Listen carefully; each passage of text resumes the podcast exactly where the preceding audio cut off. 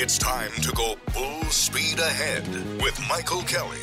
Each week, we take you inside all the big sports stories at USF from the perspective of the man who oversees the program, Vice President of Athletics, Michael Kelly. With today's show, here's your host, Derek Sharp. From another somewhat exotic location, we'll be talking to Michael Kelly today and getting you set for some cool stuff happening later on in the week. But of course, we're going to talk about what happened just a few days ago in Annapolis, Maryland. Uh, Michael will explain to people why more in detail, but where are we emanating from? Where are you emanating from today? Well, Indianapolis has been called a lot of things, but you called it an exotic location. I, I, I, claim it's a great city, awesome downtown. exotic hasn't really turned on the on the list there, but it's a now here this week for a good purpose. Uh, I'm on the uh, what's called the uh, Competition Oversight Committee, which is the NCAA committee that uh, a standing committee that in essence operates all the NCAA championships with the exception of their basketball and the uh, FCS football championship. So that's, I guess, about 95 of them. and uh, then that leads into D1 council meetings that we have tomorrow and Wednesday, where uh, uh, they meet quarterly, and, and I still sit on that D1 council and proud to do so. Uh, so we'll have a lot of the major topic of the of the week is a lot to do with maybe adjusting the length of time for the transfer windows. Right now, you have 60 days for someone to enter the portal. There's different legislation on there to maybe make it 30 days, maybe make it 45 days. So we'll just kind of have to uh, find the right balancing act there. And then there's uh, a lot more discussion about the gambling that we've talked about before. And then, uh, of course, the uh, evergreen topic of NIL, which we'll uh, obviously have a lot of discussions about as we look to put forth some legislation. Uh, that will probably take effect in January when we have our NCAA convention in January. You sure that's uh, you can cover all that in what two or three days? It sounds like it's going to be yeah, a, a busy, it's, busy, it's busy.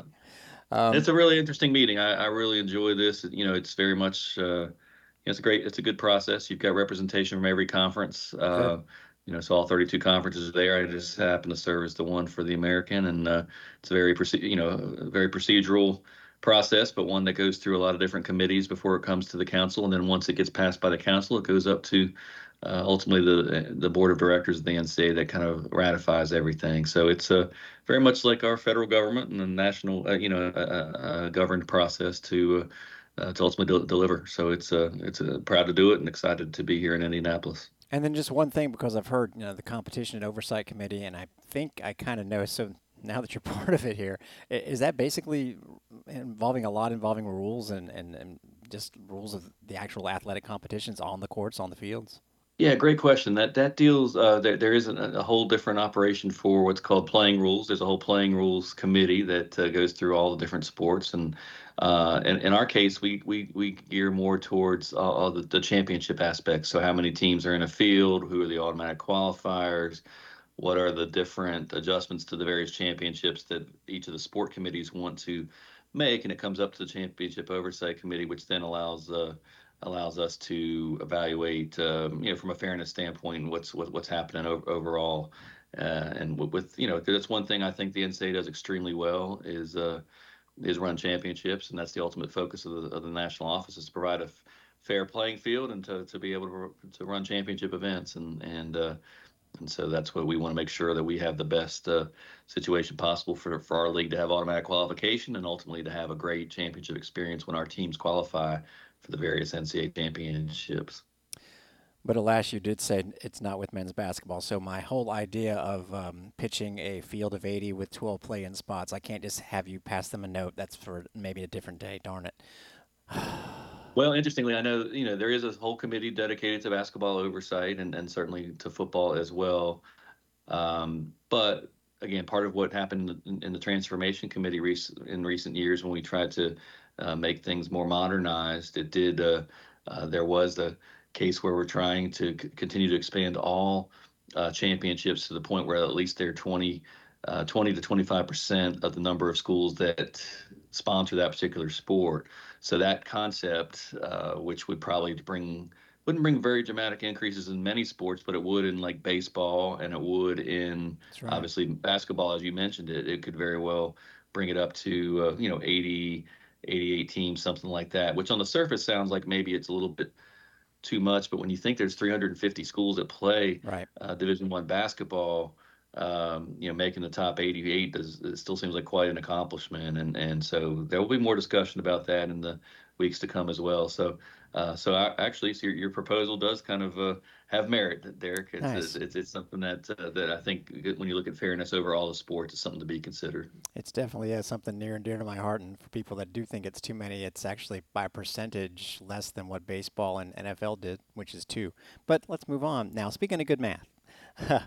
another win atop the American Athletic Conference as far as football goes. And of course, that's, you know, sort of big picture type stuff. Let's narrow it down. It's great to be 2 0 in the American, obviously, but let's narrow it down for this show to what actually happened on the field and before the game in Annapolis. I know we had spoken about your father in the Navy and just how going up there is different feel. The weather, from what I understand, very jealous. Couldn't have been better. I mean, it, it, before we get to what happened on the field, it must have been very special. Yeah, it was a great weekend for Bulls Nation all, all, all, around. I mean, we had over 350 fans that attended a pregame tailgate party. I wow. think more than 500 that attended the game itself. Uh, saw uh, fans walking around the uh, streets of Baltimore and Annapolis. So there were a lot of Bulls fans all, all over the place.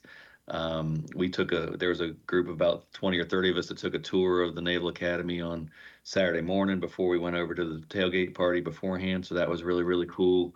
Um, on Friday, uh, thanks to the great hospitality of Chet Gladchuk and his wife Kat, uh, Kate, who uh, uh at the Naval Academy, they uh, uh, invited me to the parade, that, the dress parade that they have every Friday afternoon there. So that was a lot of pageantry and very great to see our, our, our the entire brigade of midshipmen, you know, perform at that at that on Friday afternoon, and and then was able to go to a dinner with many of the Naval Academy's top top brass. That was just very kind of them to to to invite me to the to that dinner. But uh, wow. ultimately, the, the spirit of the day was leading up was so encouraging to see so many Bulls fans at Navy Marine Corps Stadium and cheering on our Bulls to what ultimately, as you said, became a very important day, uh, a chance to go on the road in conference and and come away with a victory, uh, and to let, like you said, stay atop the uh, stay atop the conference standings at two and zero. Oh. So six more to go. That's it. And now everything looks a little bit more doable. It's just fantastic. You mentioned all the people, you know, uh, from where we do the road broadcast from, we meaning myself and Jim Lighthall. Uh, we were actually in a studio at Amalie Arena, which is actually very cool to be there on the same day that the Lightning are playing. Sneak some hockey in the background, but um, we we don't see it in sync with TV. We hear the call of Jim and Sam about 15 seconds before the video, which is fine. But in this case, they were probably seven or eight times when a play happened and the crowd reacted like it was a Navy play. And I, after about the second one, I'm like, wait a second, I think that's us doing something good because yeah. that's how loud the fans were, and that that can make a difference. I know that Birmingham's not exactly a short drive, but they're, they're, they're, they're there's building support, and it's good to be a part of. Yeah, I hope we continue to see good good crowds there. Well, you can see at least a whole section over there, and we had, I guess, two or three sections that were really full of green and gold shirts. And, you know, the guys feel that. They come out of that tunnel, they see their yeah. families, or they see their supporters that are there for them. And it was really, really encouraging. So you definitely heard some chants of USF at different times of the, of the day and hearing the fight song after touchdown. So it was really, really special. I don't know if there's any real decorum for this. It's something that I'm just floating out to you right now. There, I know that the football uh, social media account does a good job of putting out what the uniform combination is going to be because this week it's going to be two green and gold teams, and I think that if you're going, if you're a Bulls fan, you kind of got to pick the color that we're wearing. And I got. that's a good point. In all seriousness, uh, I, have noticed that more gold is coming into things. Is is that intentional? I mean, I love it, by the way, whether or not it is.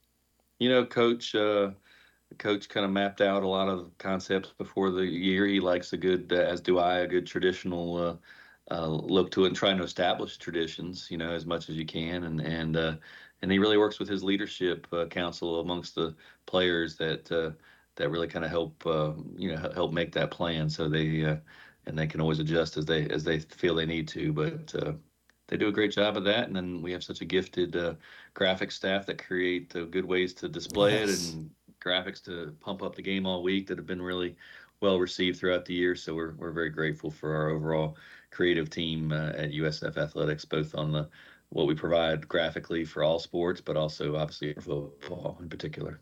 Well, as a public service on Bulls Unlimited, you guys can trust me. When and if I see uh, UAB put out their color scheme, we'll make sure that everyone knows what to wear. Because normally I just say wear green, but uh, maybe not necessarily this Saturday. And oh yes, it's going to be four o'clock. And again, a linear television designation with the ESPN2. Same thing the following week.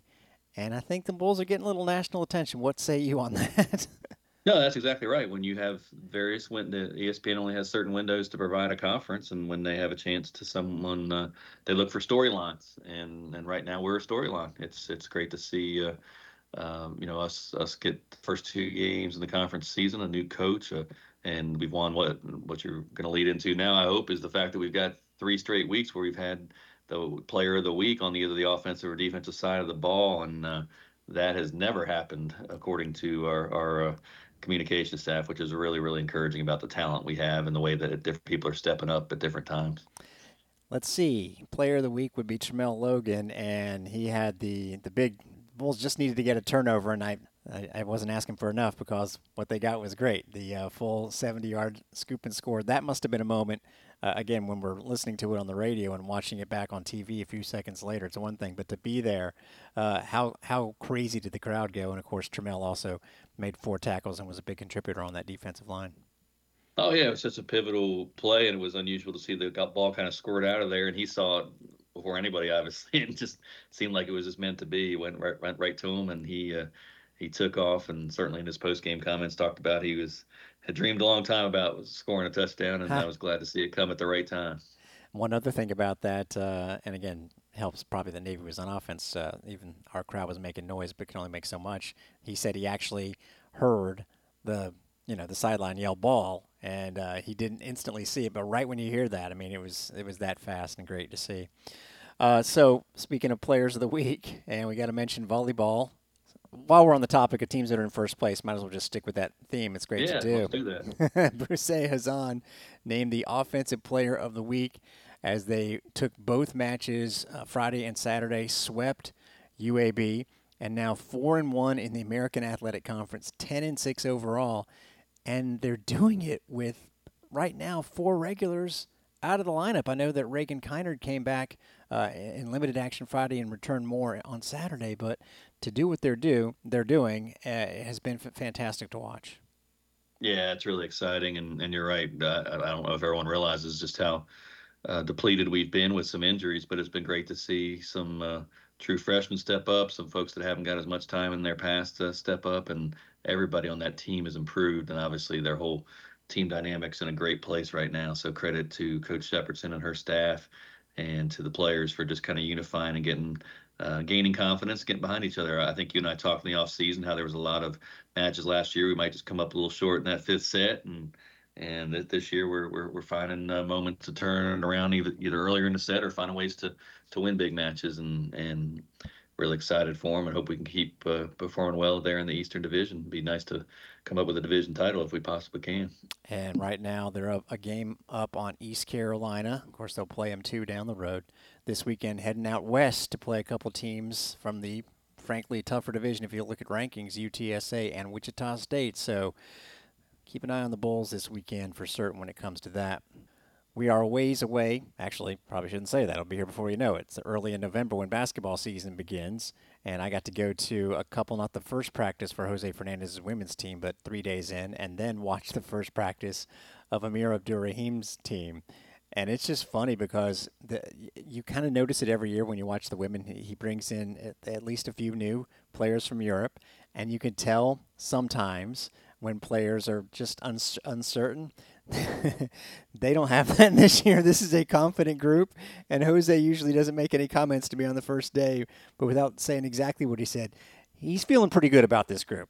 Yeah, he told me the same thing, which makes me feel good. He uh, he likes his squad. He has good reason to. We've got some returners. We've got some great new talent, and and it's uh, great to see them uh, in, in good form already. You know, their their challenge has only been since so many of our players played somewhere over the summer, and yeah. their different national teams or something else that they haven't had as a ton of time to play together, but that's what this month's all about to get ready for November. So uh, they'll they'll be uh, they'll be eager and ready to do that. And then, as you said, going across the hall there to the men's gym and and seeing the uh, I was just impressed with the speed and the athleticism and the uh, and just the competitiveness of of everyone on that roster kind of going after. You know, they're they're fighting to make a, a statement to their coach and, and make a claim for playing time, and it's it's truly open in that case for sure. So it's it's nice to see that type of uh, that type of uh, grit going on out there.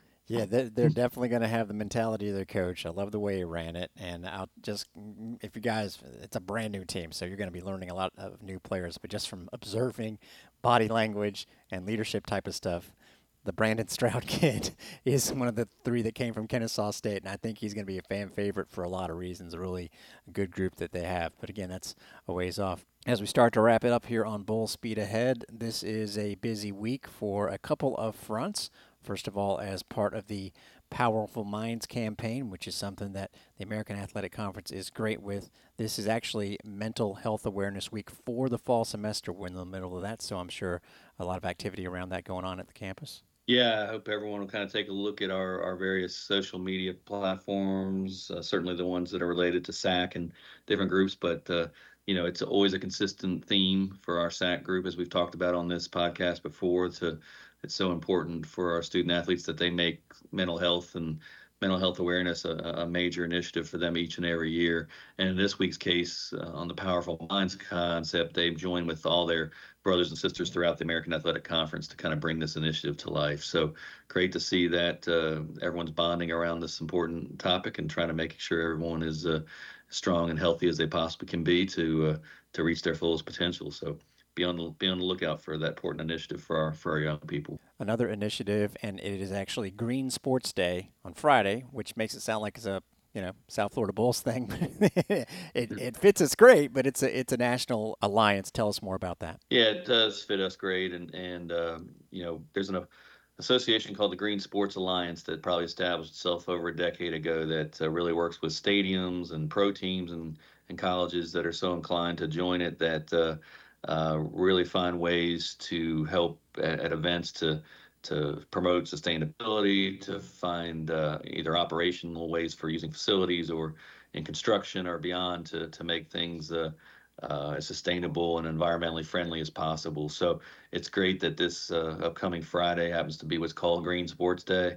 Uh, all those, you know, everyone certainly is welcome to take part in it, but it'll be a great way to learn just different ways that uh, uh, we can do that at, at, major events like that, and, and and we certainly with recycling efforts in conjunction with our campus, uh, different uh, PSAs and different things that we can do, and then obviously even as we start moving ahead with ultimately the construction of our stadium, there's different ways that you can build any construction project to be as uh, again environmentally friendly as possible, kind of what they call LEED certification and that sort of thing. So we're excited about it. We're, we're, we're proud sponsors of the, of the, Green Sports Alliance. I, I, came into contact with them uh, back when I was at the CFP, and, uh, and that kind of helped us when we went to different events. To how can you have a carbon neutral uh, event, if you will, and uh, that could be anything from practices of, of, of great things at the events, or planting trees in the community, or whatever it took uh, to kind of find that that opportunity. And it, it all starts with education, and the more you learn, the more you can kind of find ways to do good things for your community and for our environment.